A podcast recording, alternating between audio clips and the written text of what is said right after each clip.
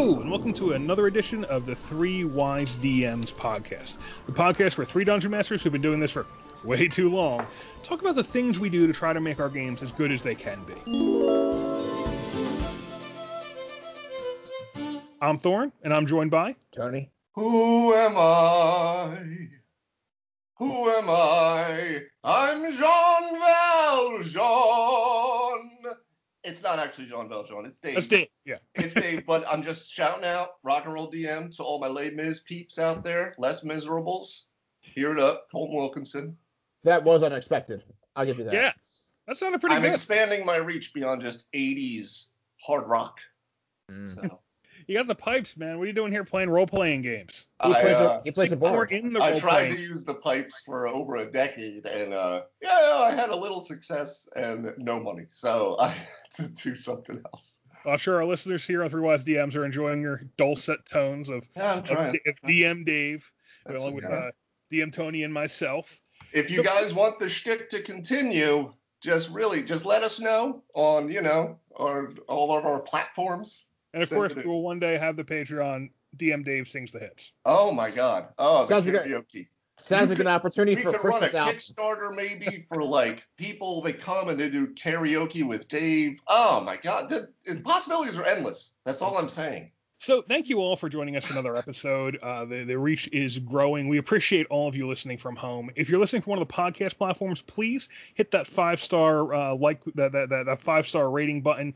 Give us the love, and uh, hopefully more people will find out about the po- about this podcast and everything we're doing here. We really appreciate the support you've given us, uh, especially on you know Facebook, Twitter, the website. Uh, yeah, everyone who's signed up to follow. Thank you again. Uh, you're the reason we keep doing this. And today we're actually taking a listener question. We heard from James Cole at James S. Cole Art. He, he, he mentioned this is a hot button issue, and we don't know. We don't know. Should it be a hot button issue? But the question is, what do you think of players who want to play knockoffs of famous characters like Drist? Drist. The, how do you say that, Tony? Drist.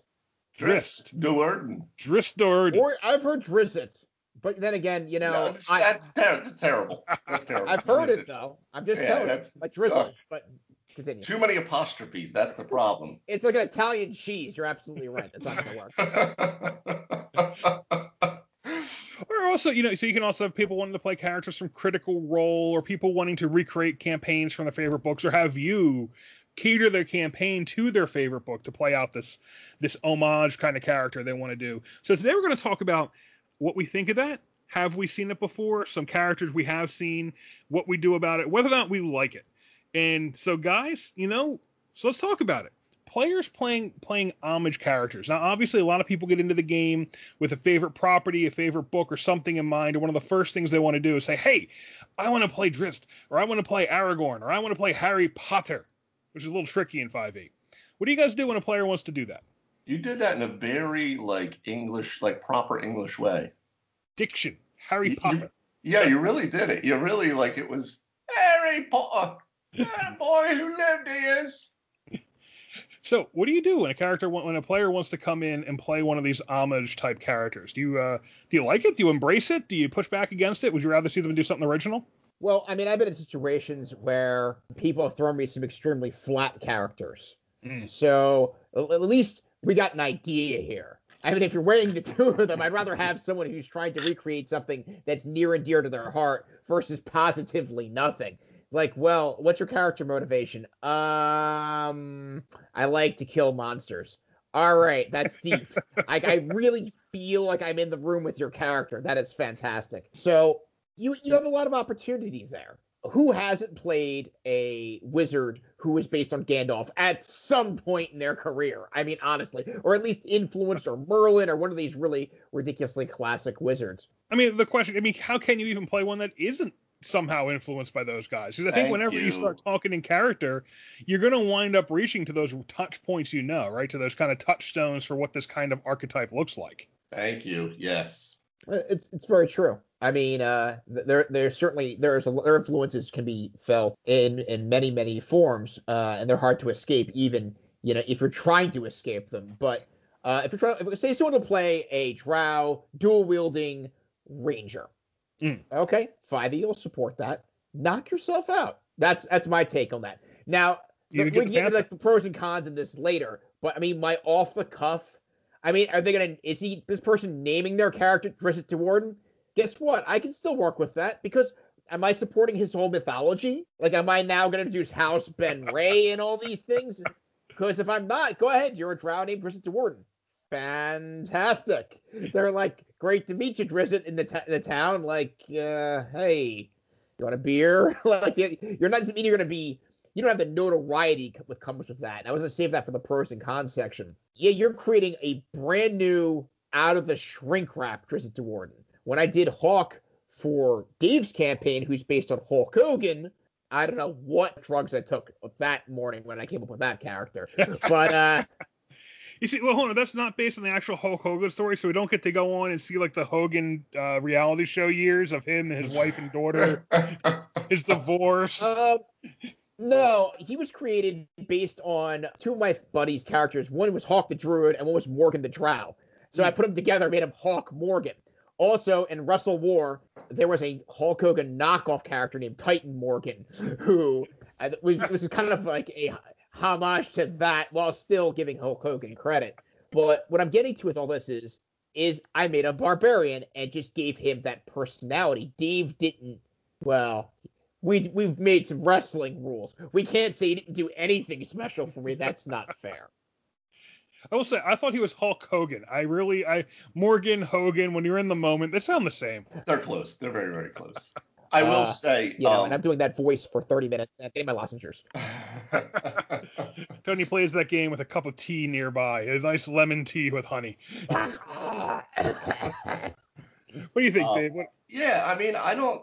I, I was saying this like before we um before we got uh, recording for tonight, and I was saying I'm amazed sometimes with uh, questions from people or uh, questions you see online on the boards and stuff of like what things people will get pissed about or have a problem with, like like this this question, and I'm like.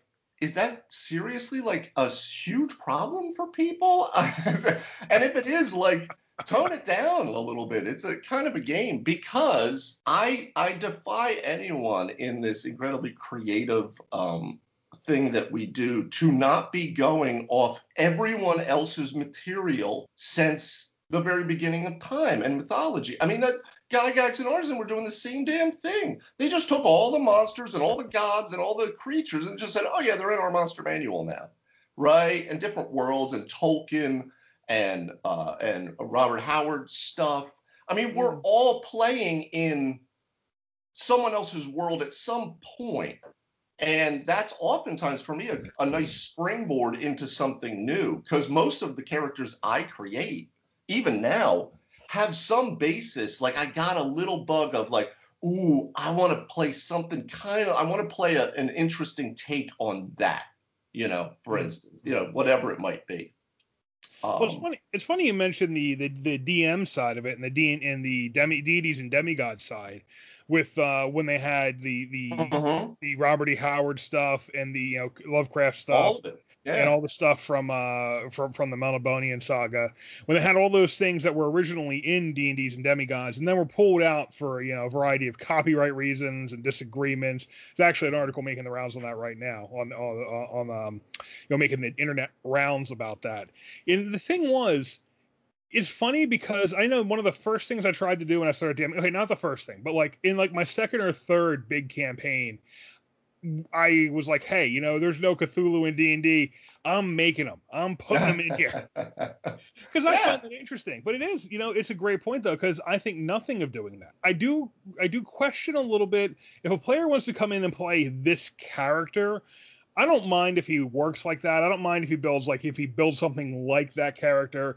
If the name is like that character, eh, like Tony said, you can kind of work with it. I don't know if I'm going to work in the backstory of that character or how I'm going to work in the backstory. That's the big thing. Is do they Yeah. expect you to then DM if someone comes in playing, you know, and, and says, okay, I'm playing the monk Goku. Do you now have to DM him through the Saiyan saga? You know, I I um mean, yeah put, no your, as I put on your turtle shell. When I um when I had when I was making my tea before the episode and I was just rereading the question just to make sure, you know, and I was like, oh, and I kind of got that sense too that is it maybe that people are literally trying to bring in um, you know, Drizzt, or are they literally trying to bring in, let's say, um, you know, Grog Strongjaw, like one of the critical role characters, Yeah. you know?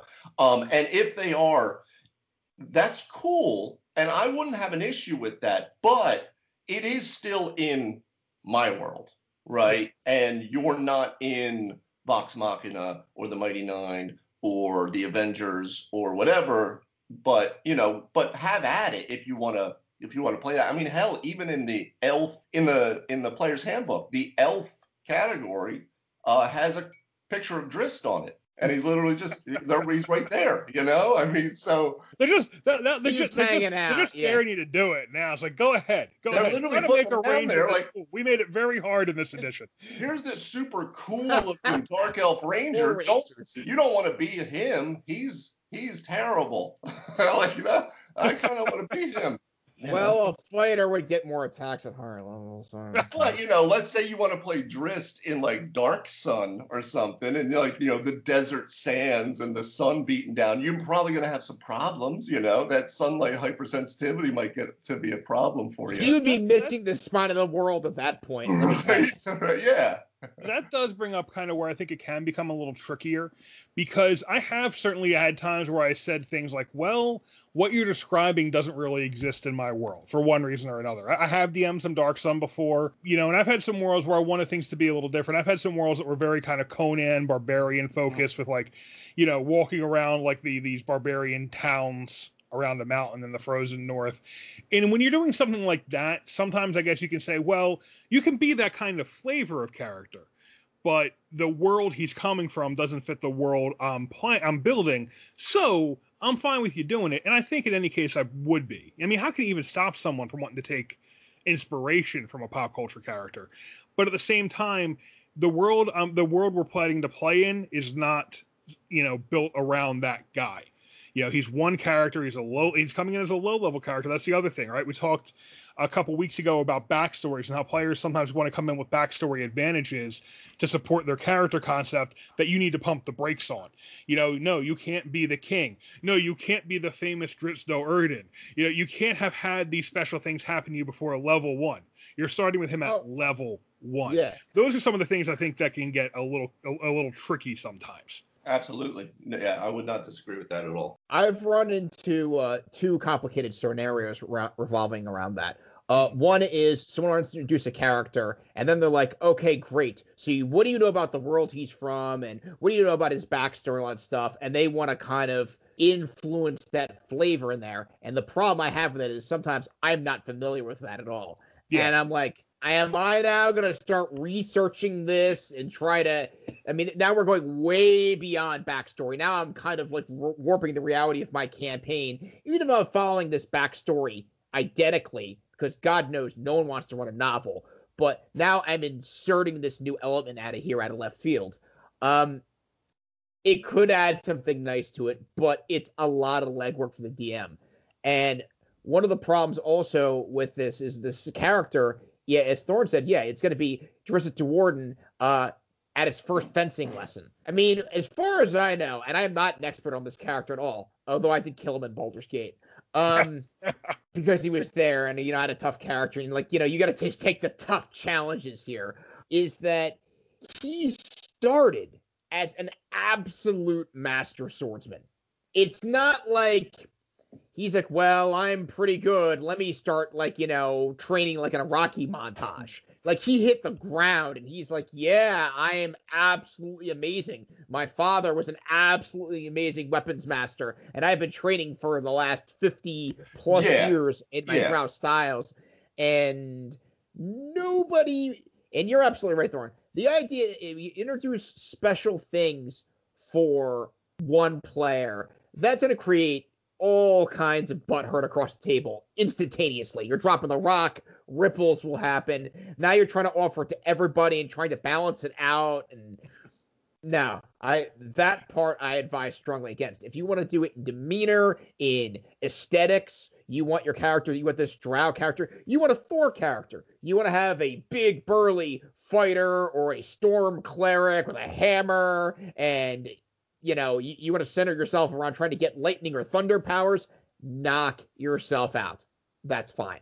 Yeah, but you're level one. Exactly. Right. Exactly. You're level one. Like I had um in the uh I reference it often, the Marvel uh game that I had run.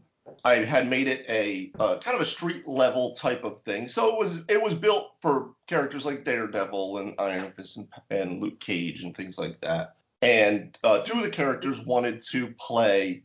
Uh, they wanted to create characters. I said, go for it. So my brother created, like in essence, the Telemundo Iron Man. Um, so what was his name? Uh, Doctor Fuego. Yeah, and it was Roberto Caliente. yeah, it was great. It was great. But you know, he built a, a generalized Iron Man type of character within the system, right? Mm. Um, another another player wanted to play uh, this. It's called All Might from uh, My Hero Academia, uh, kind of an uh, anime kind of thing. Um, I believe he was based on Goku. It was inspired yeah, by, and it was like so. I was like, all right, that sounds kind of cool. So I just looked up what All Might was, and I was like, oh, that's kind of neat. And I was like, this is how we can maybe build it, right? to to so that it's not all of a sudden you're One Punch Man or something like that. I had another player literally bring a character in that was named Aang and was a monk and was taking all of the way of the elements path. Okay, that's cool. You're level five. Yeah. Not a problem, right? And then you build it up from there. Yeah. So I, I again I don't see that I don't see the issue unless they're they're creating a stink about wanting to have to change the entire campaign around them. But Well, I think I think both of you guys really talk to what is the core of the potential one of the potential problems, which is this idea that okay, someone's coming in with an idea of what this character is going to be like from a movie they watch. And I have had this happen before. Mm-hmm. And they come in and they have expectations. They want to be playing that character. They want to be playing they want to be playing Conan or Goku or you know it's particularly tricky when they want to be playing Drizzt who comes in as a master swordsman or say um uh Riddick from uh from from the Pitch Black series Pitch black stuff. who comes in as this vicious assassin killer right from the beginning. I'll let you be a bald man with with a deep voice and shades. We could work with that. But you Sunlight can't be- sensitivity. but you can't be that deadly at first level is the Yeah. trick. That's the hard part. Because really, and I think what you have to do when you have a character come in like that, um, and this did happen actually a little bit in the conversations we had around the Woodstock Wanderers, where uh, the Wizard and Paladin both kind of came in with like, "Hey, we're older. My you know, my character is older. What does he know?" And we talked about how you how how they didn't want to they weren't trying to recreate specific characters from TV from movies or TV or books, although um, the one is described. He's very he's, he is a bit like false of Lord, a bit like Lord Falstaff, the the paladin was. But Yeah. we did have to talk about. Well, look, you're level one, so even though you had an adventuring career, you forgot it or you didn't get very far in it because you're still level one, and that comes up here. Sometimes when you have a character come in, a player come in who has this really strong character concept tied to a property they love, they can turn around and ask you, well, yeah, but I'm I'm Riddick. I just tear through these dudes. This isn't even a problem for me. 20, 20 guards, who cares? First level, he comes in, rips them up. Well, at first level, you can't necessarily do that. And I think the way I try to do it is number one, the when a player's coming with this concept, if he knows the game system, it's really about him putting together the first level character the way it needs to be put together to get as close as he can get. I put creating it mechanically on that player. If it's a player who doesn't know the system very well, we just have some straightforward conversations about levels and stuff like that and making them understand you're not necessarily more powerful than anyone else. You are still in the system, then I help guide them through the system, uh, Dave, like you did with the with uh, the Iron Man character, with the um with the other character, my hero. Dr. Fuego. Uh, yeah, what was All the other Might. one? Yeah, All Might. All Might, yeah, or Homelander, or whatever else they want to play. God yeah, help you if you whatever, want to play right? Homelander. Yeah, it's, it's all the same thing. This is so funny. This literally is like a repeat of some of what we were talking about a couple episodes back with the backstories. You just said it earlier. It's that idea of I'm coming in as the grizzled war veteran and all. And like, dude, uh, the adventure hasn't even started yet. Give it a second. Well, I mean, I actually can see. Yeah, I want to support Thorne's one point, and I see another actual problem where this could be a hot button issue. Uh, I think I've said in an earlier podcast, I had a guy in a um, comic book level ge- style campaign we ran and wanted to play Lobo, and he's like, Oh, "Why yeah. am I? Yeah, well, why am I? At, why do I need to punch, um, you know, a mobster more than once to knock him out?" Well, bro, you're level one and you don't have class 100 strength to start like he does. sorry. No, you don't have a bike that flies up into space. I, I'm not giving that to you at, at level one. That's that's a little it's a little much. Um, he didn't want to hear that. He's like, I'm Lobo. I'm like, no, you're not playing Lobo. Who's all? He's like just grabbing a new Adventures of Lobo. We have to have a starting point, not like just as him at his prime. But where I can see this being a problem is something we as DMs really cannot control, and that's how it's received by the players. Mm-hmm. So if I had played Hulk Hogan and the other players were like, "Oh my God, you are so incredibly lame," then that puts Steve in a tough spot. He's like, you know, because you're like play after this character. Yeah, and, and I'm like, you know, I'm sorry, man. You're stuck with this character in your party, brother. You know, and he's like, I can't control this. You know, this is what, like, what do you want me to do? And they're like, do something, please. I can't stand this guy leg dropping all these guys battle after battle. It's horrible. Um, Thankfully, it's gone over amazingly well to the point where like the other party members are like, "Can you please put him in the clutch? Do it, do it." I, I actually, I, I, think Hulk Hogan would be proud of my work. Honestly, yeah, so. if, we don't defeat Strahd with the camel clutch, we've done something wrong. I am working on the things. I think two of the two things that that falls into as well, things we've referenced in the past as well, is that's great stuff for mm-hmm. session zero uh, to talk about these kind of things and what is the what is the adventure and the campaign going to look like, uh, and to kind of get this stuff out on the table beforehand. And two, to Tony's point that he just made, like know your table and know your players. Hopefully, uh, you know sometimes it's a brand new set, but you know, in the end, dude, it's still a game. I keep coming back to this. Like, everybody just chill out a little and try to have a little fun with something, you know? Because then you get some awesome character like Hawk Morgan that's going to go down. We're going to talk about Hawk Morgan for the next 20 damn years, you know? About how he power bombed Baba Lysaga out of her flying ship. Like, come on. Well, but you know what? You I, I've run with some players in the past who have gamed together a lot, and Thornell tested this, mm. and they get tight knit, and it kind of creates a culture of like what is acceptable and what's not to a point. And like if I was coming in doing something that like you know the general audience you know, was felt strongly against. I don't know if they'd feel strongly against that, but they'd be like, "You're lame," and you know, whatever. Walk around, keep telling me I'm lame, and I'll keep doing it because it amuses me. That's your problem. well, I mean, this actually, this and this did come up once. I remember in that with that group where I was, we had planned for me to come in as a paladin, in a situation where you'd actually asked me, said, "Hey, why don't you come in as a paladin?" I was like, "Sure, I'll build a paladin. I really like the. I'm getting. I'm building the paladin. I like the paladin." And then we wind up talking, like side talking. All of a sudden, you're like, "Hey, bro, uh, how about you be an anti-paladin?" What? what? and it turned out that was what was, like basically when he like when that. he when he talked to the rest of the group, they didn't really didn't want a paladin in the group. And I have strong feelings about that because, like, oh. on the one hand, like I get where you're coming from. On the other hand, I think if it's not done totally like that's what a session zero is for. If you're in session zero and you're like, look, guys, that's not really the game we want to play, and, and, and you all get aligned on the kind of thing you want to play, and you come together and you agree on what you want to do and you do it, that's great. Actually, that can work both ways. Because if the player wants to come and say, hey, I really like to, I'd really like to play Riddick, the badass Riddick, and everyone else is on board, we're playing like some kind of badass assassins. Well, okay, you start them at like ninth level. Yeah. You know, exactly. I mean, you can you can build a campaign to empower this sort of thing if that's the world you're doing, which is what Session Zero is about. However, if someone comes into the game with a character they've worked on with the DM, like Hulk Hogan, and then the player's like, man, that's lame, dude, I can't play with this asshole. That guy saying that is the asshole. Like there you go. AMTA, like or A A A A M I T A. You know, if you're if you're like, oh, God, I hate this guy's shtick. DM, I got to talk to him, and You got to kick this guy out of the game. You got to get him to play something else. The guy, the player saying that is the asshole, as far as I'm concerned. I'm i feel very strong. Remember, I'm trying this to think black if I've ever felt that way as a player. I'm trying to think. Um. Hmm. Well, real Have quick, while Tony thinks, this is a good point because that's exactly what happened in an actual thing. Um, the Acquisitions Incorporated guys, right? Where Chris Perkins DMs them. Uh, and they play at PAX every year and stuff like that. They released a source book about them, whatever, whatever. High level adventures, uh, funny bunch of guys. But the the one guy, Patrick, decided that he was going to DM one time. I saw it online, and Chris uh, Perkins was like, "Okay, I'll play."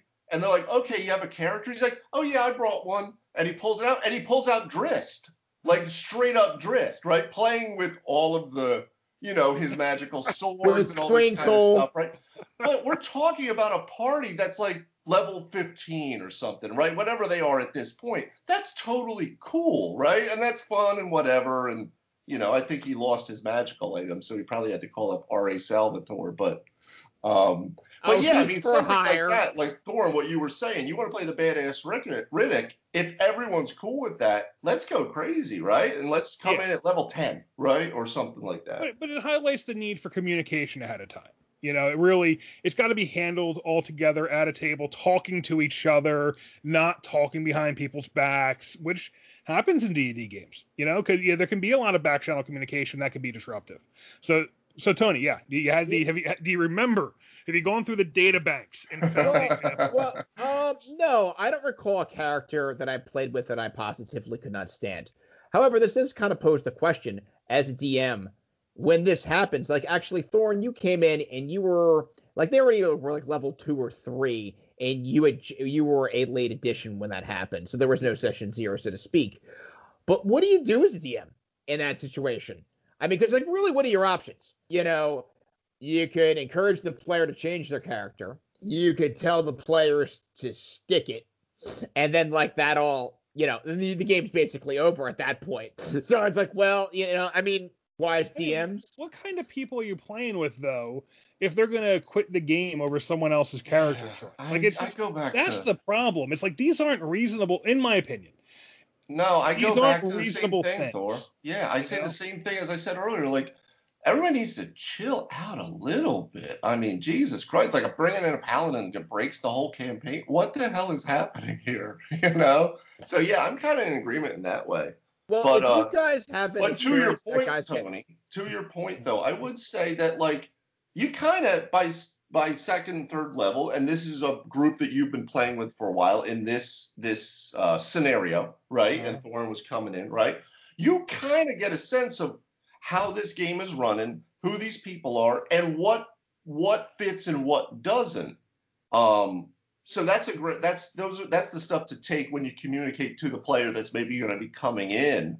Um, to hey, here are some here are some thoughts. What do you think? You know, like you had said, how about being a paladin? Yeah. Hey, wait about that paladin thing. Hmm. Well, I mean, I take my game pretty seriously. I prep on it for about 10 hours a session now. I mean, like, I am over a period of two weeks. I put together, I get my art together for uh, roll 20, my maps, my item balancing, my treasure balancing, my monster balancing, my balancing act. I'm on a unicycle and I'm juggling. So I take it pretty seriously. And you know, there's times where like where there's there's like you know things happen in the game and stuff like that in real life, and I'm like, "Ah, you're you're killing you're killing the build up. You know, like someone's like, oh man, hang on, I gotta go put a turkey in the oven. Like, ah, what are you doing? Um, but um, it, have you guys not experienced like guys who also take it seriously in a different way though? Like they're like they're really into it, or they just see their world in a very structured way, and aren't having it in a different way. Whew. Um. Well, in some ways, I have. I mean, I think that some of that applies to kind of the. Uh, you know, we talked about the game where we had the Cthulhu and we had uh and we had Erasmus became the pile of bugs. That had the three kind of the warrior characters who really saw things battle focused, and and then really the one guy who was kind of leading them really kind of led them in that direction. So I mean, that was a little rigid, but they didn't really give me problems with what I wanted to do.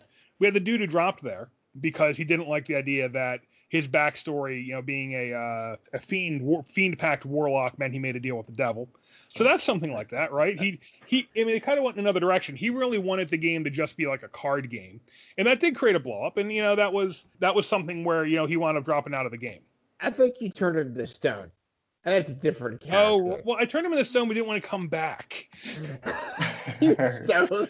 you can unpetrify. It's possible. It's just I mean, yeah, press. it's like it's, it's, it's like things could happen. It's just you know the player doesn't drop because that happened. The player drops because they weren't having that much because they were frustrated about something before that, you know? I think he was mad because he blew three back-to-back saving throws that led him to that point, and he's like, "That's it, ah, I'm done."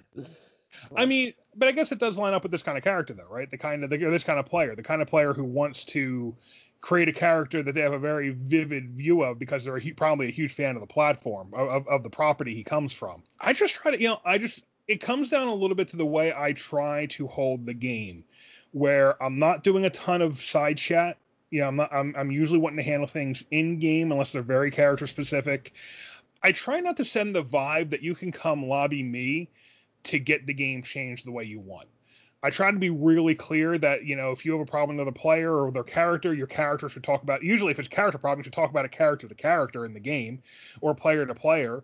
Uh, or I might kind of get everyone together and say like, hey, you know, man, this isn't maybe as much fun, and you know, so can we tone this down or do this differently? Kind of kind of handle it that way. I don't like the kind of the backdoor way things are something like if you're if you're talking a lot with individual players outside of the game, especially if it's the kind of conversation that isn't just like about what your character's doing, but about like you know kind of lobbying for how they want the game to be, it creates that kind of ten that kind of I don't know. I kind of find it corrosive. You know, I don't think it's good for the game to kind of have too much of that going on because I think you get those sorts of things where some players start feeling like, well, yeah, you know, I, I don't like how that turned out, so I'm not going to handle it in the game. I'm going to talk to the DM on the side and get him to do, to do what I want him to what I want him to do.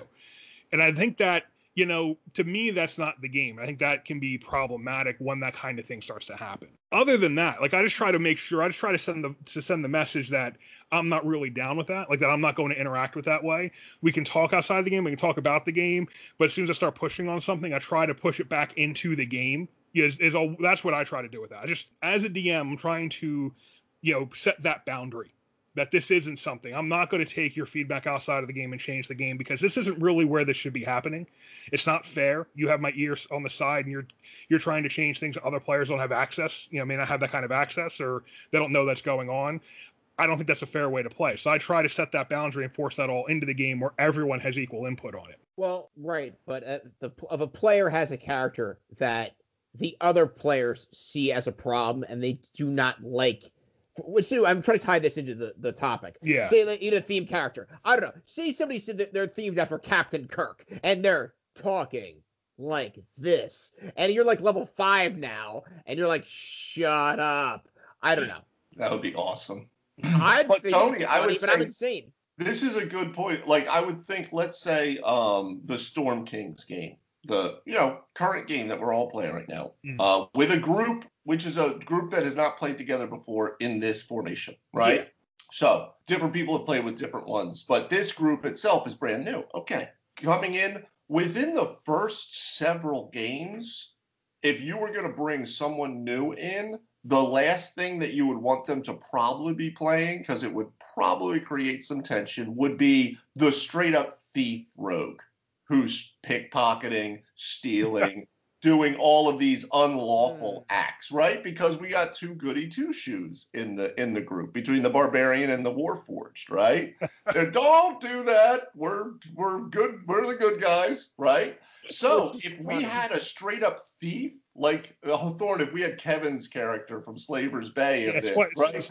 Swiper, yeah. yeah. I think it would be awesome but it would definitely create some tension, right? It would definitely create tension, and you would know that going in. You know that that type of character would probably not play too well with at least two of the players.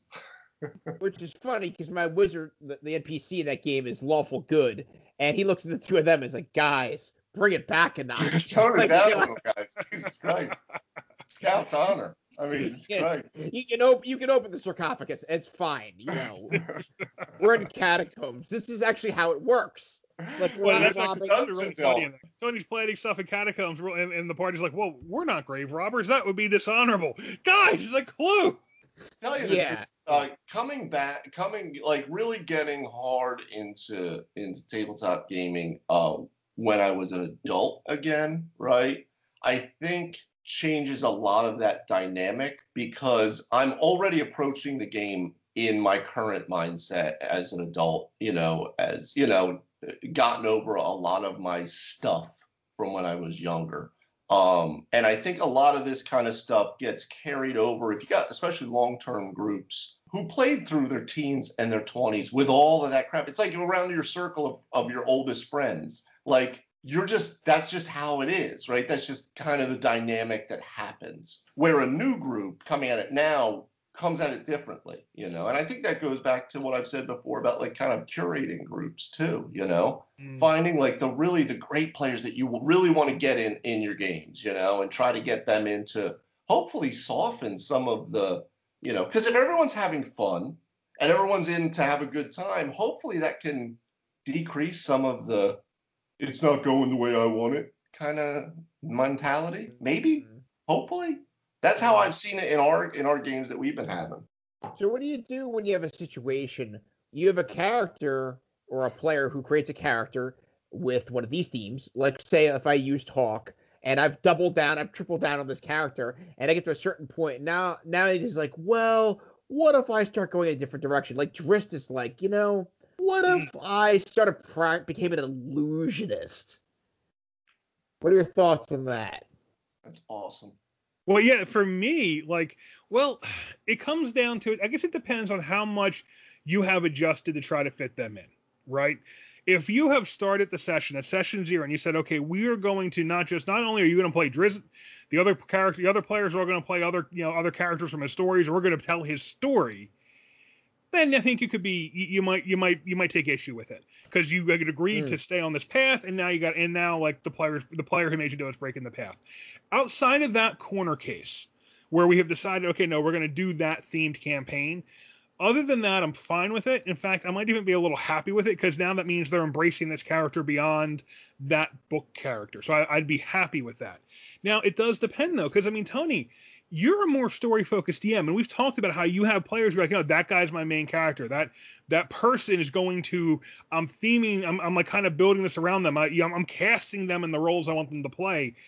So I'd imagine for your style, that's probably a little more problematic. I mean, how do you feel about it? Um, it could be hypothetically. Like, so if I try to turn Hawk Morgan into Kratos in, you know, Thieves game, like like all of a sudden Hawk goes in the bathroom, he shaves off his his his uh mustache and he comes he has face painted and he's got like ashen skin and he's uh you know, he, he's taking on this new mantle because, you know, he could always become like, he could always become a firearms expert and just come out of suburban commando Hulk Hogan. Oh my god. yes. Yes. Well, only only if your character play, plays uh, Apollo Creed's role in uh, in that. Maybe I would. Maybe that'd be worthwhile.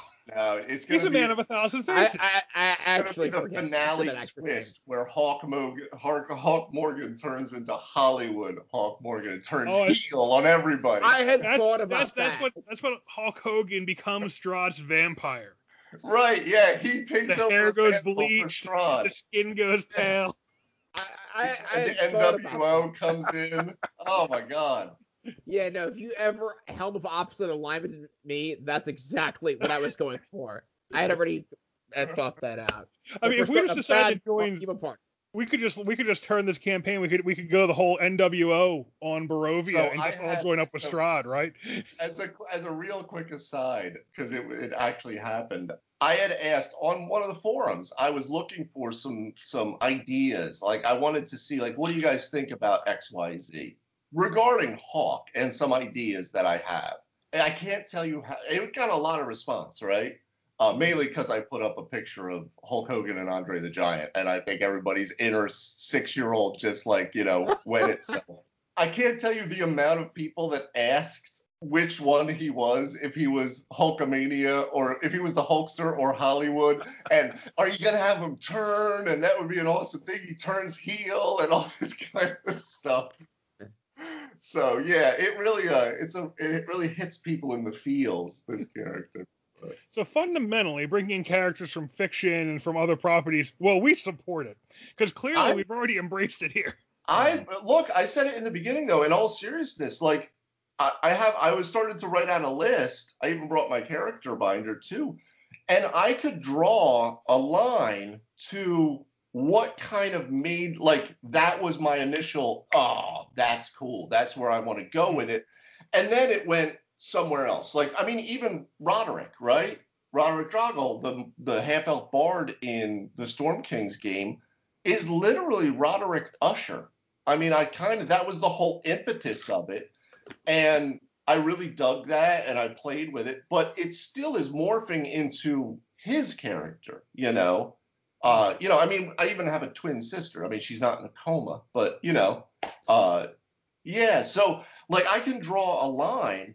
Uh, some some a little more diffuse, some exceedingly um, stark. Like we're playing a. Uh, my younger brother decided he wanted to try to try his hand behind the screen with uh, Chris and I. So we decided somehow that we were just going to do the Kurt Russell campaign. So Chris is playing a uh, fight like a battle master fighter that is literally Snake Plissken.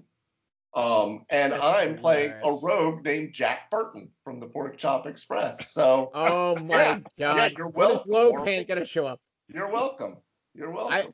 so I, I think I did mention that I ran a campaign and the party necromancer was literally based on Lo Pan from. yeah, Dave. Lo Pan. Yeah, absolutely.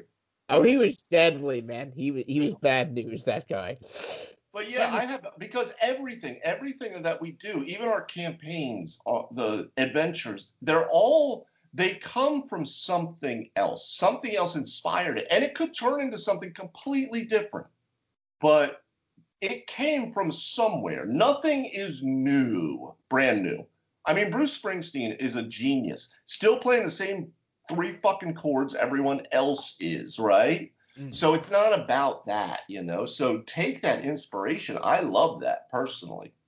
Um, I mean, I guess so. Like, where does this potentially become a problem? Like Tony said, if your players don't buy the shtick, you know, if they're annoyed by it, you got to figure out how to handle that. You could also find a situation where you say, that guy doesn't really fit my world. So you can play someone inspired by him. I don't care what you do with the name, but just know, like, the world's not going to, like, you know, you're not going to have that same backstory. You're not going to have, you're not going to engage with people the same way this property does which is what can be tricky because you have different different worlds with different sets of kind of more. So if you have a absolutely. character, And systems too. I mean, if you want to come into the Woodstock Wanderers and say, I want to play Superman. Okay, well, that's not going to happen. You should maybe go play Marvel or DC Megs or something like that, Yeah. right? Yeah, uh, that's a good point. There are points where you have to cut it and say that character is not like we can't. Th- this is an adventuring game with these parameters, and as you said in a previous uh, podcast, Dave, you are going to create a superhero essentially. There's just different ways that we're going to do this, but the Superman way, or like I'm saying, hey Dave, you know what my next character idea for your game is going to be? You're like, what? The Silver Surfer. How are we going to do this? like no bro no you can't fly around on a board between planets and manipulate cosmic energy I mean, I and could not give you like, one yeah, I could give you maybe you could go monk and like you could move easier through difficult terrain, maybe. Uh, I don't know, like I, maybe you could be some sort of artificer and you create some sort of like skateboard. I, I what level is flying carpet at? Because you, Yeah, you would have a flying. Yeah. The what level is flying? Flying broom is relatively low level, right? So you can give him a flying a flying surfboard based on a flying broom and let him wear a lot of silver. yeah, but you have that. what you can do. Yeah, you have that probably in any system. I mean, you could do the same thing, like you know, if we were playing a, a game of Marvel or something, which is outlandish with powers, right? But somebody comes in and be like, "I want to be Thanos with all the Infinity Stones," like, bro, like, like what are you doing to me? actually on that point even if we're playing a marvel game like say we're going to run the marvel game you just Which we described are. We will I would- do this. We're i would love i would love that. We're doing it live. Sorry, go ahead. It that was just a, that was my powers of suggestion. Well, I mean, say you ran this mod that you have together for these street level heroes, and instead of create trying to us create a new character, I'm like, I want to play the Silver Surfer. Well, the Silver Surfer also doesn't fit what you're trying to do, and I know like we really try to stay away from saying that or like embracing that because we want to let people try their ideas, we want to work with them. The Silver Surfer would murder anybody it, who you've probably put in that module. As Anyone on. Earth, the Silver Surfer will take care of. Yes. because he's preposterous. If you're familiar with that character, Yeah. like You know who could fight him toe to toe and maybe win? Thor. And he's gotten the better of Thor on multiple occasions. I Mm. mean, uh, Yeah, yeah, exactly. and I mean Thor at his peak, not like you know some guy who picked up his hammer and he's, um, you know, got a portion of his powers. So it couldn't be done. At least, at least not with unless other players are having different characters that are comparable. In which case, guess what? Your guys could do that. You're all flying around in space. Marvel did do adventures like that, where you could play Beta Ray Bill and Silver Surfer, and actually they did three modules together for something like that. All right, but Like Fire Lord. but hear me out. He's a great old one warlock. He Oh, gets stop. some kind of magic items, a gift, a gift, a gift from his uh, from his great old one. That is a silver board of alien technology that can fly. And Okay. as part of the gift, he turns all silver. All right, and has some sort of boost in his AC or something, so he gets uh, Oh, ma- he- well, no, not actually, mage you can- armor and uh, you can fly. get that. You can get the boost to the AC through his Eldritch Invocations. Yeah, That's yeah. it. I honestly, I uh, I think you could do it that way, but I also think that is the limit to which you could take it, right? So it's a ma- it becomes a matter of does that player come back to you and say, but hey, I should be melding through buildings and stuff like the guy did in Fantastic Four. Well, you know, you're gonna get the Dimension Door later. You're gonna need to be patient. And if they don't, if they aren't okay with that, this isn't that then this just isn't gonna work. You know, that's really kind of where it's got to be. Now, part of the question, part of the reason James asked us, if we go down to kind of like how, kind of how he expanded on this, was do you push the player to create their own character and tell their story? At the very least, make the player change the character in an interesting way, or just tell them to roll in with the character, same name and everything. But there is the, I think there is the implication here that someone playing a character from pop culture is not going to be an interesting character and could be boring and just derivative. And do you push them to do something more creative? I could see campaigns where this could be a problem. If your campaign really relies on your characters being realistic human being or races, whatever your races are, in this world, and you want them interacting and kind of interacting with kids and parents and officials and talking in a way that is human, it does get to be hard to have a campaign like that with the Silver Surfer hacking around because he's always the weird one outside.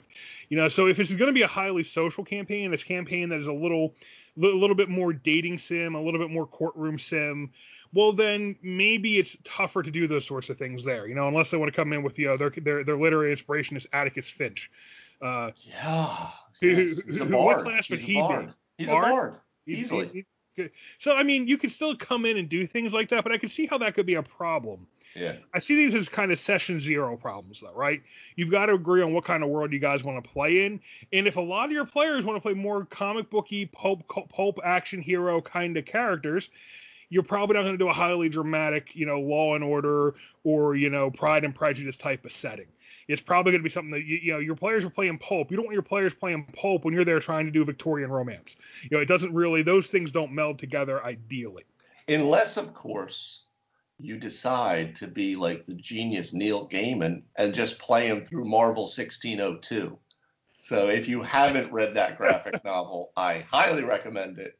Uh, Hmm. I Yeah. got I got to get it again. I've read pieces of it. I oh, never- it's, it's I never- really I never it's so good because he takes all the all the superheroes and puts them into into medieval times. But um, Well, uh, that's a very, it's actually it's even a more interesting time in history. That's English Civil War time. That's actually po- that's like right right be, at the beginning of the uh of the en- of like the of like the Enlightenment. I think is it 1602? 1602, yeah. Yeah, yeah. It's that's actually that's yeah that's uh kind of a cool time to put things. I will say Well- so with the question though, as you said it, um, part of that question, um, and I think this is probably where it was going a little more, just because of the popularity of uh, Critical Role, um, because he he uh, James had uh, specifically mentioned that, uh, you know, people wanting to play characters from that, you know, um, that I can understand. I don't think I would necessarily, for anyone, anyone coming in with whatever character it is, even if it's literally that character, and and they agree to be level one and they agree to depower and whatever, and they're going to start playing them the way they play them. They're going to play Gandalf just like Gandalf. right? Yeah, At some point, the nature of the game is going to alter that. Because they will be put in encounters that those characters were never put in in certain ways. And they're going to have to make, as much as they want to think about, oh, they want to wax poetic about it, they have four hill giants storming down on them they're probably going to drop Fireball, right? Um, Mm. so the the game itself, I think, will just start to, and the interaction with the table will begin to change them.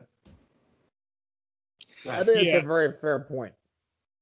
I mean, honestly, when I uh, conceptualized Erasmus was a character in Thorn's game at one point, and my starting point, ironically, was wasn't exactly Gandalf, but if I was trying to create a wizard that was would have been part of his crew, like that style, not necessarily that race of being that Gandalf was, because they don't exist in Thorn's world. At least I don't think they do, and I didn't expect them to create the King of Gondor either. While we're at it, um, he dramatically changed from that path over uh, the course of the game, especially now that he's a Became storm a little giant. more. So- he became a little less Gandalf, a little more Rincewind Mm, from No, uh, Discworld. absolutely, absolutely. I mean, think about like my character Beam, right? The Dragonborn cleric, right? I started him as I said this uh, one of the past just most recent episodes that he's literally the story of the Buddha, right? Is that was his kind of thing.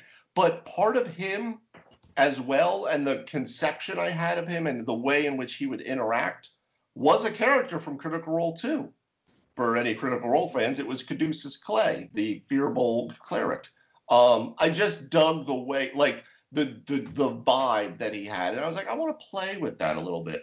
And you could not find that in Beam now. Probably either of those fucking things right now, right? Because the character took on a life of his own as he began adventuring with other people in this world and was put in in certain situations that that ch- little I mean not to be too over dramatic and narrative but that changed him and that was the character development. The same way Drizzt starts as a drow elf in Menzoberranzan and ends up topside because he just says I can't do I can't do it like that. That's not who I am right? To be fair, the actual character, your character in D and D is probably going to see far more combat than the character in any book, novel, or TV show. Absolutely, really- exactly There's really right. no more combat focused medium in pop culture than the role playing game. Right, Yeah, and that's what I'm saying, video right? So as narratively, and you want to espouse on the background of the character, backstories, and all this kind of stuff, yeah. And then like when the rubber hits the road in the adventure, well, now we're playing D and D, and then you know whatever, and the character will will change themselves. I think. No, that's very true. So if you're a DM and you're afraid of this character being predictable or boring um, for entirely too long, or there's uh, you know, like you're going to be losing some elements of creativity. You're going to lose that interaction between the player and the DM because of that. That may not be the case because, yeah, character development. And I'm a huge fan of character development as a DM. I want to like you started out somewhere. You positively will not be that same character when you're level nine. Yeah, Mm. yeah, absolutely. And I'll tell you why. The biggest reason, if you're a spellcaster, is because there's too many goddamn great spells, and it starts to screw you because you're supposed to take spells that are like, oh well, this is what the character would take, but this spell is super fucking cool, and I want that one. So now what? Well, now I got to change my fucking character because what the hell, dude? As I'm starting, we're starting to open up like fifth and sixth level spells. I'm like, you know what? Fuck you guys. Like all of these are cool and I have one slot, dude. Come on. That, that that definitely does come up. You're like, yeah, I got I want to keep his character spell, but this is so cool. I will say, playing a warlock in uh, in the one game, that is the one thing you experience is that the thing that was the super cool magic bullet at this at your last level is often the thing you're trading out at the next level because you're like, well, I did that. The DM's going to stop letting it work that way, so let's bring in the new thing. What else can I bring in that that, that, that we're not really working with yet? He You saw know, that like, magic yeah. trick. We've had our fun with the hunger of Hadar. What can we do now? Oh, hey, let's bring in the let's bring in the polymorph. Let's bring in the uh the the the the the, the blight or something like yeah, that. Yeah, exactly. You get to have some So- fun with it. Yeah. Changes the character immediately. So give them lots of choices Hmm. through spells and abilities and magic items, and the character will change. Don't worry. And that is, I mean, we've talked about it. D and D uh, in my opinion, really excels when you're playing it as a tool chest, as a toy chest, really. I keep saying tool chest, really toy chest, because you know it's your what really makes what really the way your character interacts with the mechanics of the game is picking and using its powers. Yeah. The way the DM interacts with the mechanics of the game is picking and using the monsters on different maps, you know. Now that really really reduces it down to something that doesn't sound very fun because the rest of the game is really what makes that stuff fun. The setup the what's going on the relationships in the game the storyline are what make these things fun to do. But the system shines when you get right down into into the encounters and into things you can use your powers and abilities on. So i think that in its own right is going to change that character from who they were in the pop culture uh, property. Now how much homebrew do you do to make a character work? We've talked about hulk hogan and the answer there was a lot I mean, you you homebrewed his whole fighting style.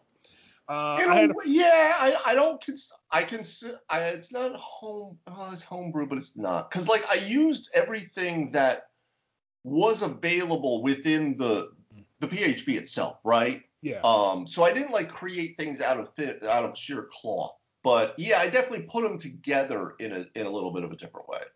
I still think that's homebrew because you're you're you're really changing the balance and the, the abilities they have access to. Yeah. Yeah. It's, I mean, I get what you're saying though. Like you didn't reinvent these powers out of nowhere. Yeah, um, like it's based in something, and mainly, like I've said before, to allow so that it doesn't completely warp the system, right? So I I did a thing with uh so we talked about before my buddy in my one campaign wanted to come in as a werewolf in second edition when mm-hmm. before there were any playable werewolf characters. So I homebrewed that. I mean that wasn't based on a specific on a specific uh you know pop culture character other than the you know what, what is a werewolf you know big furry toothy feral um, but i homebrewed that whole system for him to play with to be that werewolf uh, so so I have homebrewed pretty hardcore to to enable a character concept before. I tend to be reluctant to do it when I'm first starting with a system, so that's why I didn't really let anyone homebrew for 5e. I took I took that off the table because I'm like, look, these, these are our first games in 5e we're going to learn the system first before we start monkeying with things. But then, of course, at you know what was it, eighth level, Tony's uh, Tony's character goes and gets himself a uh, a wish and turns himself into a into a giant. So there we go. We're back in the land of homebrew. And that was actually level five, but that's okay. Ah, yeah. At level 5, 15. What's the diff? Yeah, yeah. This is all relative. Yeah, he's like level nine now. Will you, if someone comes to you and says, "I want to make a character like this guy, like a Riddick or like a Goku or like a, you know, whatever," do you that do you do you tell them they have to do it within the mechanics of the game, or do you sit down with them and start trying to make stuff that fits the concept of the character? Well, what Dave really did, I thought was great about the the wrestling system he created. Yes, Hawk's going to implement that, but instead of saying this is your new powers, like you're imbued with this new wrestling powers, Instead, it's this is how wrestling works in this in this game. Yeah, yeah, yeah, yeah. Absolutely. Yeah. I, that's great, Tone. And I never I, that's kind of what I was trying to get at too, I think. Um is yeah, like anybody could try to do these things. You know, maybe not some of the super finisher moves, right? But um but yeah, in a way to make it something that's available. Like like we talked about maybe creating something out of it into like a feat or something um, or even a whole subclass of barbarian or something at some point. But right now anybody could try to get in the clinch. No i mean i have to tell you and we discussed this in previous podcasts the grappling rules in 5e on the face of them are kind of soft. And you know i appreciate that something in the earlier editions. It's like what happens when a, couple guys dogpile on you. Oh well, you're you're uh, you're held. You can't do anything. They beat you up. So what happens? Two or three guys jump on you. The fourth guy kicks you in the head. Like every single fight. Like you can't have that break that that mechanical breakdown. The like overbearing that. rules that I, that I, used to use. That, that, those were the second edition overbearing rules, and I did. The thing with that, the thing that made those interesting though, was that it meant that even like a 20th level fighter faced with a hundred kobolds couldn't just act like a hundred kobolds weren't there. Kobolds weren't there. You had to respect. You had to at least respect the numbers eventually. The hordes, yeah. Yeah, because eventually they would just pull you down and just stab you through. They just you know stab you while you're held down over the overbearing rules. 5e doesn't have those, which means yeah, you you never need to respect the horde. Well, there was a funny sequence in Night of the Dinner Table where one of the characters basically he looked at the DMG or the PHB and he's like, oh, uh, what can I? I can hire a services for this guy, a tailor or this that. He's like, what can I get the services of a beggar for? And he's like, oh, like a copper. He's like, great. Are there poor people in this city? Is it a huge city? He's like, yeah. This guy like hired like 500 hobos and they like started overbearing everybody.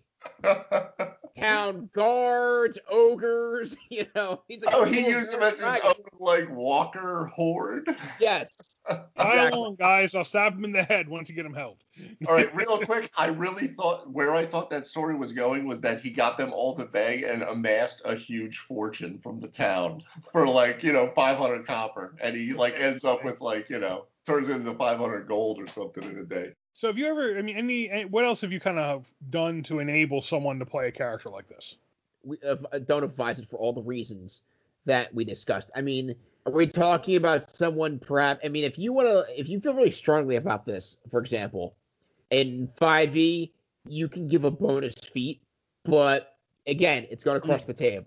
Like, you know, you don't want to be like, well, wh- why, why does Steve have this and I don't? Well, you know, I like Steve better than you. Well, your campaign shot in the ass before you even start. Nice job. Yeah, I mean, I don't think. I mean, if you're talking about like you're coming in at level one or whatever, like you could just build the character and then see where it goes because you could always add stuff down the road. Yeah. You can always add magic items or some cool ability that you gain or but then you know everyone else is able to like Tony was just saying too everyone else is able to do it. Like you don't need to necessarily start out cuz again if if you're starting out at level 10 fine then you can be badass Riddick. If you're starting at level 1 then you're just Rick, right? just Rick with the weirdo eyes. What the hell's wrong with this dude? And he has this weird voice, or maybe he has a really nice voice. And part of his storyline to level 10 is going to be how he got so sad. Here I am, Rick, right? I don't know. What happened? You know, that's what I want to know. How did Anakin turn into Darth Vader? You know, that's the story we're telling. You don't start as Darth Vader. You start as a slave boy on Tatooine, right? Odd racing. Yeah. You're level zero. You know, yeah. Not really. So I mean, so basically, what we're coming down to is none of us has a problem with a player character wanting to come in as so and so from their favorite pop culture property.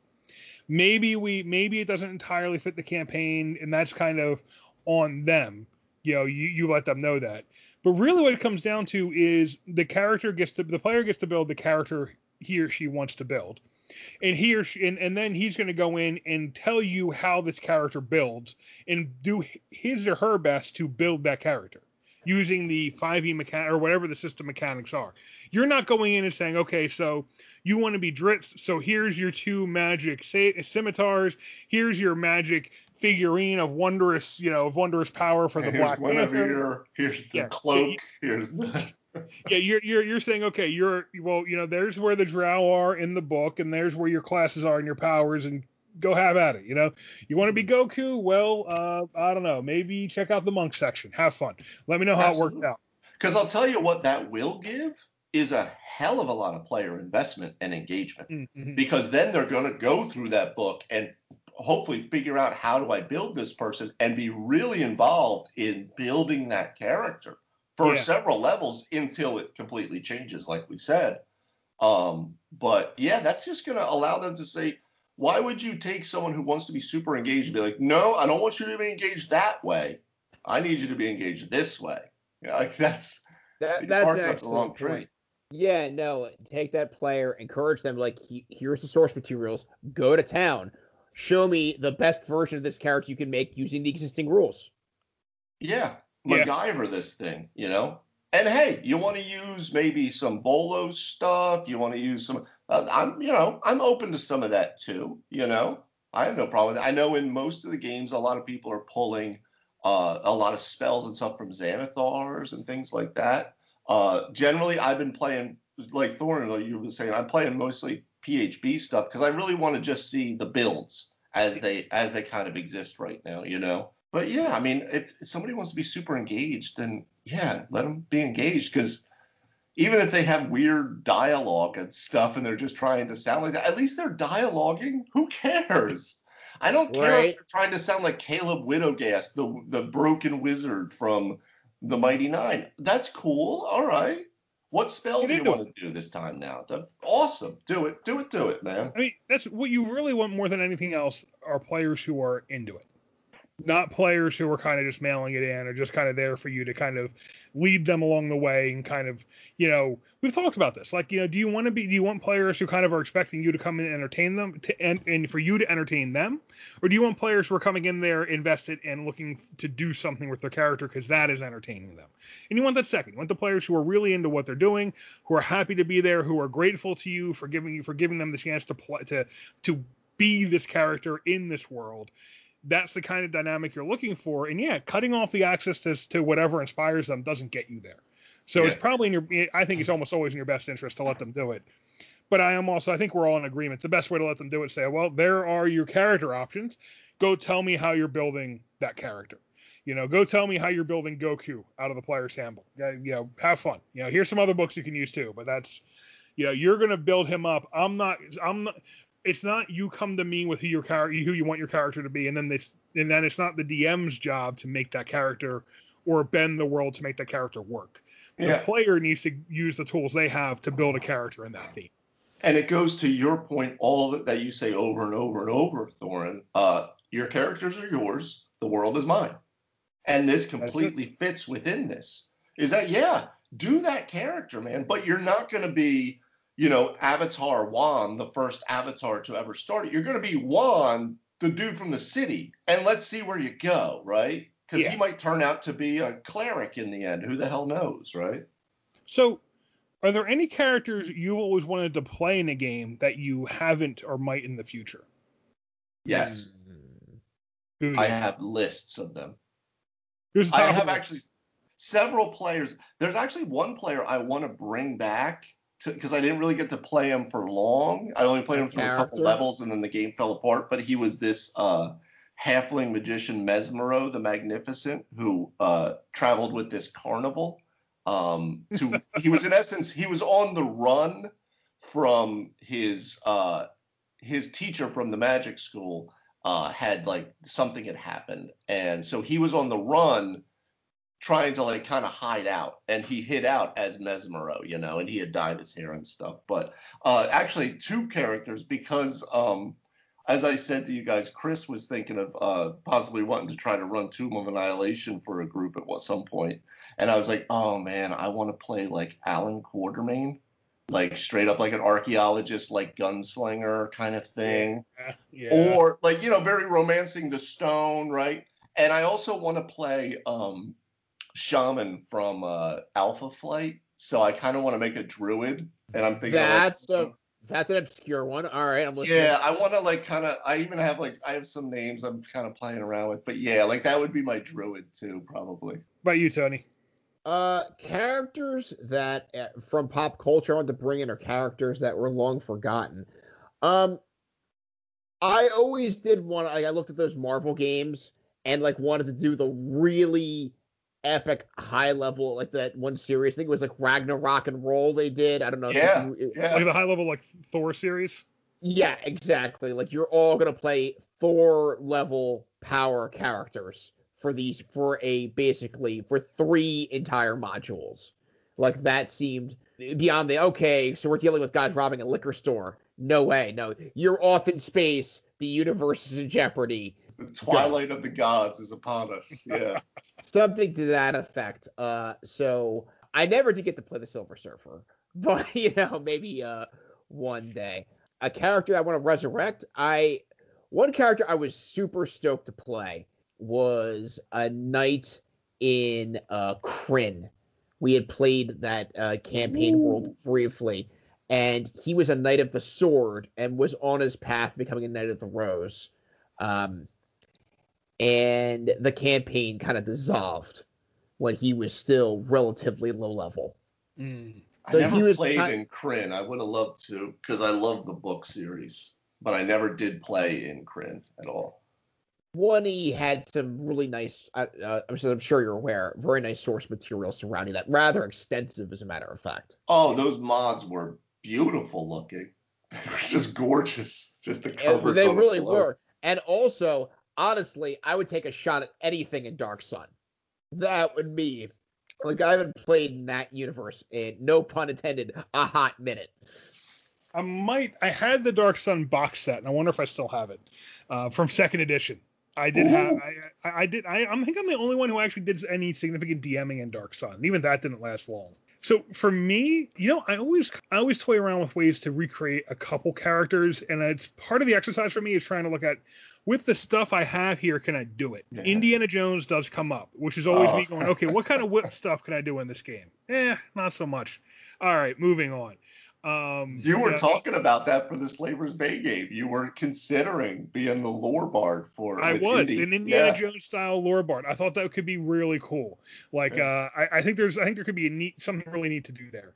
I also always, you know, it's not a specific character. They could say Cuchulainn, um, but I've always wanted to play like a Celtic warrior. Type Oh yeah. character With a with a big shield and spear and spear feats and kind of. They also use long swords. Like you'd want to put together a character that is very lightly armored with a shield with spears and a long sword who uses the spears a lot though and like uses the spears for like a, does a lot with them as far as or, uh, like medium range and kind of hit and run kind of things in some ways the zhang character does some of those things the zhang martial uh the, the zhang battle lord bugbear does some of those kinds of things. He's a little bit built in that direction but over time he's become he's got like he's got heavy armor. You know he, he's become a little different since then. These guys like to do like a celtic style warrior would be to do a warrior who was very really dexterity focused with some cool stuff you can do with your spear and your sword because they do a lot of like heroic kind of you know the, the stories they're coming from are like a heroic saga. So they're doing Cuchulainn has the big attack the Gae Bolga and that is a it's a gnarled twisted barbed spear. Like so imagine like kind of a spear that's kind of been built by like some like metalsmiths where it's got barbs and stuff and tines coming off the blade. He throws it with his foot and whoever it hits it immediately kills yeah throws it with his foot he learned that from the warrior from, from his warrior maiden teacher he had to go to an island and be taught by a woman to learn the secret of the Gae Bolga to throw it with you, you, and Uh, the secret is spear you- you- you- kicking. you- Is well, this a this you- is a book series or this is No, a, it's no, this is legend. this is It's actual Irish Irish mythology this is actual Irish. Wow. All yeah, right. it's it's from the uh, the the Táin. You might see it looks like Cuchulainn, but it's actually Cuchulainn if you if you pronounce it the way they pron- the, the with the the proper. Gaelic stuff. I'm still probably mar- massacring the way you There- should pronounce it. Yeah, it's There hard. was- That's there a was- hard language. There was a rule in one of the source books on how to perform that stunt, and it was hilarious. It, it was it, you had to really dump an amazing amount of proficiency in it to do it. But if you could, it wasn't instant death, but it was like whatever level you were was the times damage you would do on the impact of the spear. It was preposterous. Christ. Yeah, no, the way the strike is described is when the Gae Bolga hits them, it immediately shoots thorns throughout them, which it then rips back into itself and tears them apart from the inside out. Gee, yeah. Yeah. So here's the, here's the that interesting thing. thing. So I've sat down and tried to build this in 5e. You can sort of do it. It would help if the spear had reach, because that actually is one of the things that bugs me about kind of the 5e equipment rules. Any spear should have reach, and your pike should have double reach. That's the way I see it. They don't agree with me, so the way I see it doesn't matter. But like, because you really would want to be playing from a little more distance. You'd want to shield punching a little more, and you'd want the spear throws to do cool things even before you got like the to like kind of this epic level kind of thing. But really, sharpshooter, I think that's the one. Is it sharpshooter that lets you take the negative five plus ten, Negative or is five it uh plus ten. Yeah. yeah? Yeah. That kind of lets you do it because you do, but but sharpshooter doesn't work with the spear. So you would need sharpshooter to work with the spear, and you need to put these things together. So you would you still need to homebrew some kind of connective tissue to really enable the kind of combat you're talking about there. So that's a couple. You know, like I tend to be inspired more by that, more like kind of character concepts, and I start trying to break down. Okay, so what do I need to do to make this dude, and then how do I put it together so it really works? And then I realize I'm not quite happy with what I can do in the system, so then I put it away. And then Yeah. we realize too, with all of these characters as well, is that they start, they just start to change. Like what Zhang does now is kind a little different than where he kind of the original trajectory. But you know, it's that it the the the the encounters and the experiences begin to make you go, well, I mean, I love my idea, but that shit's gonna get me killed. You know, like You know, it's funny you say that because when you were saying that, I was thinking about my characters. I was thinking about so I've got what? I've got my last three characters are Zhang, the Bugbear Battlemaster, mhm. uh, Phineas McCool, uh, who is the uh, he's he's the warlock. He's the sh- he's the shapeshifter warlock. Then there was Hannibal, Hannibal the druid, the the moon druid cannibal, and then before that was uh, Nort Spilslinger, who was the wild mage. Oh, that It- was that was right before that was Njord. Well, not right. It was a couple. It was a couple years ago now. It was probably two years ago we ended that campaign. That's awesome. But as I thought about it, I'm like, you know what? None of those characters actually ever changed. Changed at all. I come in with a, I kind of come in with a tight concept of, hey, here's who this dude is, and I do everything else off of who this guy is. Yeah. So Zhang changed in that he wanted to be a samurai, and then as he got to third level, he decided to be a battle master instead. But that all kind of made sense with the core character concept. He had a choice. Do you want to go more Musashi or more Sun Tzu? You know, that was well, kind of yeah, because it's still very samurai. It's still very warrior-like, right? and he You was know? and, and, and his deal was always that he was the kind of converted lifted up bugbear who looked who was a student of war because really his place in the civilized world is as a student of war yeah. so it's just which way do you want to go you're going to go more the the you know kind of the the samurai path or more the battle or the battle master path are you looking more at perfecting your sword your own dueling or are you looking at perfecting tactics and and, and Yeah. battle strategy yeah. so that was just a choice that he got to make. Uh, Nort stayed chaotic, a chaotic wild mage to the end, to the point where he told the goddess of magic to piss off because he didn't want to be her lackey, uh, and he wanted to go and study the magic himself because he really wanted to free it, and she wanted to keep it in a bottle. So he's went from beginning to the end of that campaign wanting to free the magic and see it and just see it, see it, see it do its thing like the little magic pyromaniac he was. Hannibal was still Hannibal. I mean, Still it's funny eating people. Still yeah, eating yeah. people. Well, he's angry at the world because the world killed his tribe, and he turns into he he survived by being a moon druid and turning into animals, and now he just basically sees people as you know prey animal in the woods, and that's kind of who he is. And I don't know that could evolve, but I can't see how. I, I- most of I, Phineas is the one who could most evolve that way. Because Phineas is the one who's most kind of in a precarious position of serving someone else in a way that could make him uncomfortable. Phineas is the shape changer warlock who was originally an ugly layabout drunken human who met his Fey Pact who who met the fairy lord and begged him to lift him up and bring him to the to the grand balls. And he's actually stumbled into a ball is how he got there. And the fairy lord turned him into a shapeshifter warlock. I mean he's the one who could change but he's the shapeshifter. Of course the it's it's literally yeah, it's literally and figuratively.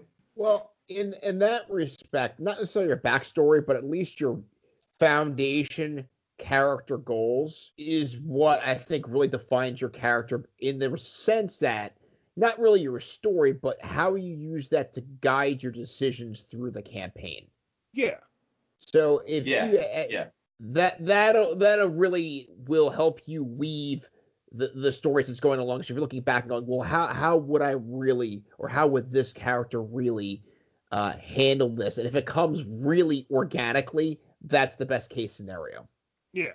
Like I don't feel like I feel like they're all pretty good backstories, even if they don't give you a ton of hooks. I mean, I think I guess I guess uh, all three of those guys are kind of divorced from their path for different reasons. You know, Hannibal because his well his tribe was destroyed. Phineas because he was he wasted his life as a human and was reborn as a as as a warlock, and uh, you know Zhang because well again his tribe was destroyed. His tribe was destroyed, but he was raised up by the people who destroyed it. And he decided, hey, no, they were right in the first place. I'm going to get myself some civilization. I feel like they're fairly strong backstories, but I guess there's not a lot the DM can do with them. No, I don't. Th- I don't think so because I have been. I played with uh, for the two that I can play with. Uh, I can't do much about Zhang other You, than did, try you, did, not to, you actually did do quite a bit with Hannibal's. try not to get in his way. Um, but yeah, like I like I've said in in previous episodes, um, I just throw things out there. I get some ideas and I say, let's see how they want to play with them.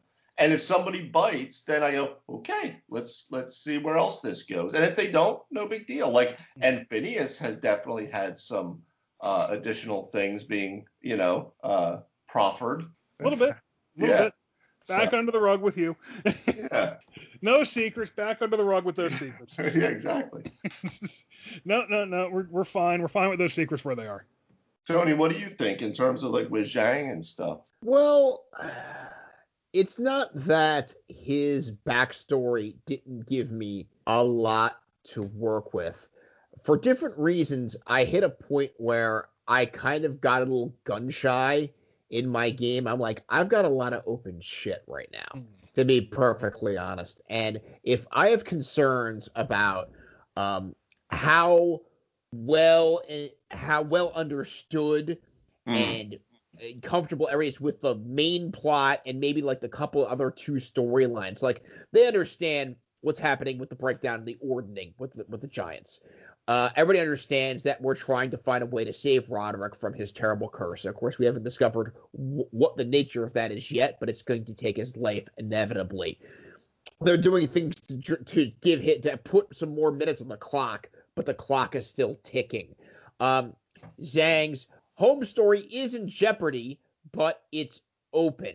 Um, while at least I had originally conceptualized that the barbarians' backstory was going to be a mystery up until still I wasn't even going to reveal that yet. Like that was something I was going to tease, and then you know then Roderick gets a hold of a genie's bottle. But that was all entertaining, and that's Also, I mean, I feel like like, like the threat to Zhang was like just it's like all right, just deal with the story. If you just go through the main storyline, that'll probably be fine. You know, if you stop the Giants from attacking your hometown by heading off this giant problem. oh, it will be a giant problem indeed. Well, it's a little tough too when you have it where the the hook for Zhang is like across the globe, right? Yeah.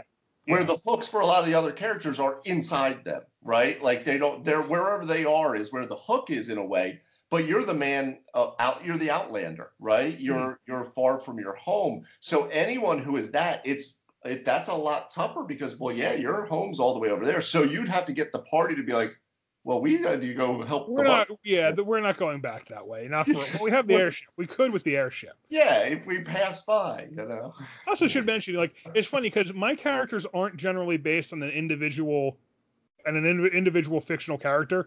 They are often, however, named after them. Zhang is Zhang Fei from the from from the Romance of the Three Kingdoms, and he is, Mm. you know, but it's more like he is a God of War type of character than he is actually Zhang Fei. He's just that, you know, that was kind of like there's some inspiration there. Hannibal is the can is basically he's he's the cannibal, but he's also really, you know, he he theoretically could one day be an elephant marching across the Alps. So it kind of both Hannibals seem to fit. Uh, Hilarious. Yeah, Nort Spilslinger was uh I mean that wasn't take that wasn't take him anywhere other than a little bit Mrs. Spitlick, just in that it's kind of a combination of just weird letters because he was a kind of character. And then there's um Phineas. So Phineas, I mean Phin- Phineas McCool. There's a Finn McCool in Irish in Irish uh, legend. It's spelled Yeah. the same. It's Yeah. Kum, it's spelled like Cumhaill, but you say it cool. Um, but he's not based on that character in any way other than he was out in the woods when he, you know, Finn Came McCool found finds Yeah. the salmon of knowledge. Phineas McCool finds the the the Fey Wild, the, the the Fey Lord's ball, and stumbles into it. That's the only thing that that's the only way that they're really parallel. Well, that definitely fits with the uh, the like Celtic mythology and, and the Sidhe and things like Yeah. that. It's very much that kind of feel, you know, where you're in the woods, and if you walk in the wrong spot in the woods, all of a sudden you're in the fairy courts with the Seelie and stuff. So yeah, that was very it's very in um, in alignment with that mythology. So It's because it's funny because I name them. I wind up taking the names directly, directly, shamelessly from other properties, but the actual character doesn't match them. So No, like, like does that it. count? Like, I mean, yeah, I named him Yeah, Bruce it's the Wayne, and he's an artificer, but is he really Batman? Right, it's the complete opposite of mine, where I'm like, I really am inspired by certain character types and stuff, but then I'll create my own thing out of it, you know. Sorry, guys, we've been going on about this for a little while. How about we wrap up with some last thoughts? What are your uh, what's your what's your final word on characters from from pop culture? You know, and and what DMs should think about when they have a player who wants to play one in their game. I think we pretty uh well. I'll at least speak for myself on this. It's all right to throw the knockout char- knockoff character out there as long as the player and you are both races on the table and it's super clear. Okay, you want a character based on Thor? That's fantastic. You know, this is within the rules. Maybe you want to be a barbarian. You want to use a great uh, hammer. Fantastic. You want to acquire some lightning abilities when they come up, like you know, a magical item that does that. Wonderful. Are you ever going to be able to lift a snake that wraps around the world? I'm going to say most likely not, but I'm gonna, not going to close the door on that. Let's just put a pin in that. Let's see how the epic level play develops. I think, but uh, back to the earlier points that were made, I think that is a great opportunity to certainly engage your player. Uh, Dave nailed that. Um, you should not squash that. And um, you want to make Thor? Go ahead. We, we, you could have a contest who can make the best Thor out of the existing rules without bending the system. And if you're going to start offering somebody, like if I wanted to make a character like Cloud from Final Fantasy VII, well, you know, he's uh, he's a super soldier, so to speak, not quite like Captain America, but he's magically infused. Well, he'd have things beyond a normal fighter you would think would start out with. So how are you going to get there? Um, and you could do that, but you have to offer that same type of magical Mako packed goodness to all the players. Yeah, all of that is exactly uh, exactly correct, Tony. Everything was that. But uh, the only thing I'll add is a little more of kind of an overview thing of it, where books, movies, TV shows, whatever, mythology, what we enjoy about it is the development of that character from the low end, the low end all the way to the high. You know, nobody wants to read the story about Thor at the end. They want to read, you know, like Norse mythology. They want to read how Mjolnir came and how did Odin get Sleipnir and that's what you want to find out. You want to know how did Aang master all four elements, right? You want to know how Luke trained and finally became a Jedi master and then, you know, recreated the order. It's the it's that method. So the same thing with characters. Play the story. Play how it develops to become that legendary character, even if they're a complete knockoff. Um, but yeah, let them do it because I do it all the time. You know, so I think when you have a character, when you have a player come in and they want to do this kind of character that is based on a well-known pop culture, you know, property, I do think you have a decision to make, which is are you going to theme your whole campaign around it or are you going to just let their character be themed around it? And there are two ways to go there. Most of what we've talked about is, you know, they can come in with a character, you can let them build the character. You're not really leaning into it too much with the campaign. You can choose to. And we talked about that too. That you can choose to have a session zero, sit down with the guys like, hey, Bob wants to come in as Thor. What do you guys think of about all coming in as you know mythological beings, and we'll set this thing in Theros, and we'll we'll build a story that can empower you to kind of play these mythological kind of characters. Or Bob wants to come in as badass Thor. What do you guys think about starting out at level 20, and we'll play a campaign with you know you guys playing mock superheroes built the best we can in the 5e system. You have that choice, and when someone comes to you with that, take a minute to think about how do you want to how do you want to play it out most of the time, I don't think you have a great reason to say no to them playing a character like this, unless it totally violates what you want to do with the campaign, what the other players want to do with the campaign. Even then, while we've talked about it, I would I would tend to try to let them do their thing. Uh, you might have a good enough reason not to. It really is very campaign specific at that point. And if not, well, hey, if you talk them into something else, you might kill a little bit. You might kill a little bit of their enthusiasm. Just be aware of that. But I think by and large, anything that gets players more excited about coming to the game and playing their characters, I think a good thing. And I think that's the final word here. You know, don't mm-hmm. you know do the best you can to embrace your players' cre- creativity and investment in the things that excite them about your D and D game, and hopefully that'll help you have the best game you can have. Absolutely, perfectly said. All right, guys. Hey, that's really this was a fun one to talk about. Walking down memory lane. We didn't even talk about how Thor, my first character with Tony, you actually secretly made him Goku. We didn't even touch on this. So you secretly made him a Saiyan that kept getting stronger every time he got his ass kicked. You actually boosted his. You actually boosted his uh his, his strength as he went up in level. You don't remember that? Uh, yes, no. That okay. No, that wasn't because he was getting beaten, but it was because he was an alien. Yes. Your backstory was that you were a loner and you had people around you kept dying and you took up a venture and you kept your distance from people for a lot of years. Well, you were slightly radioactive and you were an alien. And that was why. He was Goku without the monkey parts. Oh, You know, yes, by the time he got to the end of the campaign, he was one strong guy. For he sure. was Balarm. But uh, it's stories to tell another day. So thank you all for listening in to another episode of the Three Wise DMs podcast. We appreciate all your support. If you liked it, please smash that five star rating button and let your podcast platform know this is a great show other people should find. Look us up on Facebook and Twitter. We're there all the time. We're very active. We're going to be getting more active on Instagram soon as well. You can email us at threewisedms at gmail.com, just like James did, and that's actually how we got this episode. So Thanks, you're James. listening, thank you very much, James. This was a fun one to talk about. We appreciate the input. And if you're listening and you'd like to throw a question out to us, you know, that's a great way to do it. Email 3wisedms at gmail.com or enter it in the what's your problem field on our website. That is that is not just telling you off. It is actually asking you what is your problem. Hey, what's your problem? So hopefully you'll connect with us on those channels. We publish more content on 3wisedms.com every Wednesday. We get you get a you get an article, and every Sunday you get podcast, of course. So you'll find at least twice as much content on there as you will on the podcast platform. So check it out. That's all for this week. We'll see you next time on Three Wise DMs.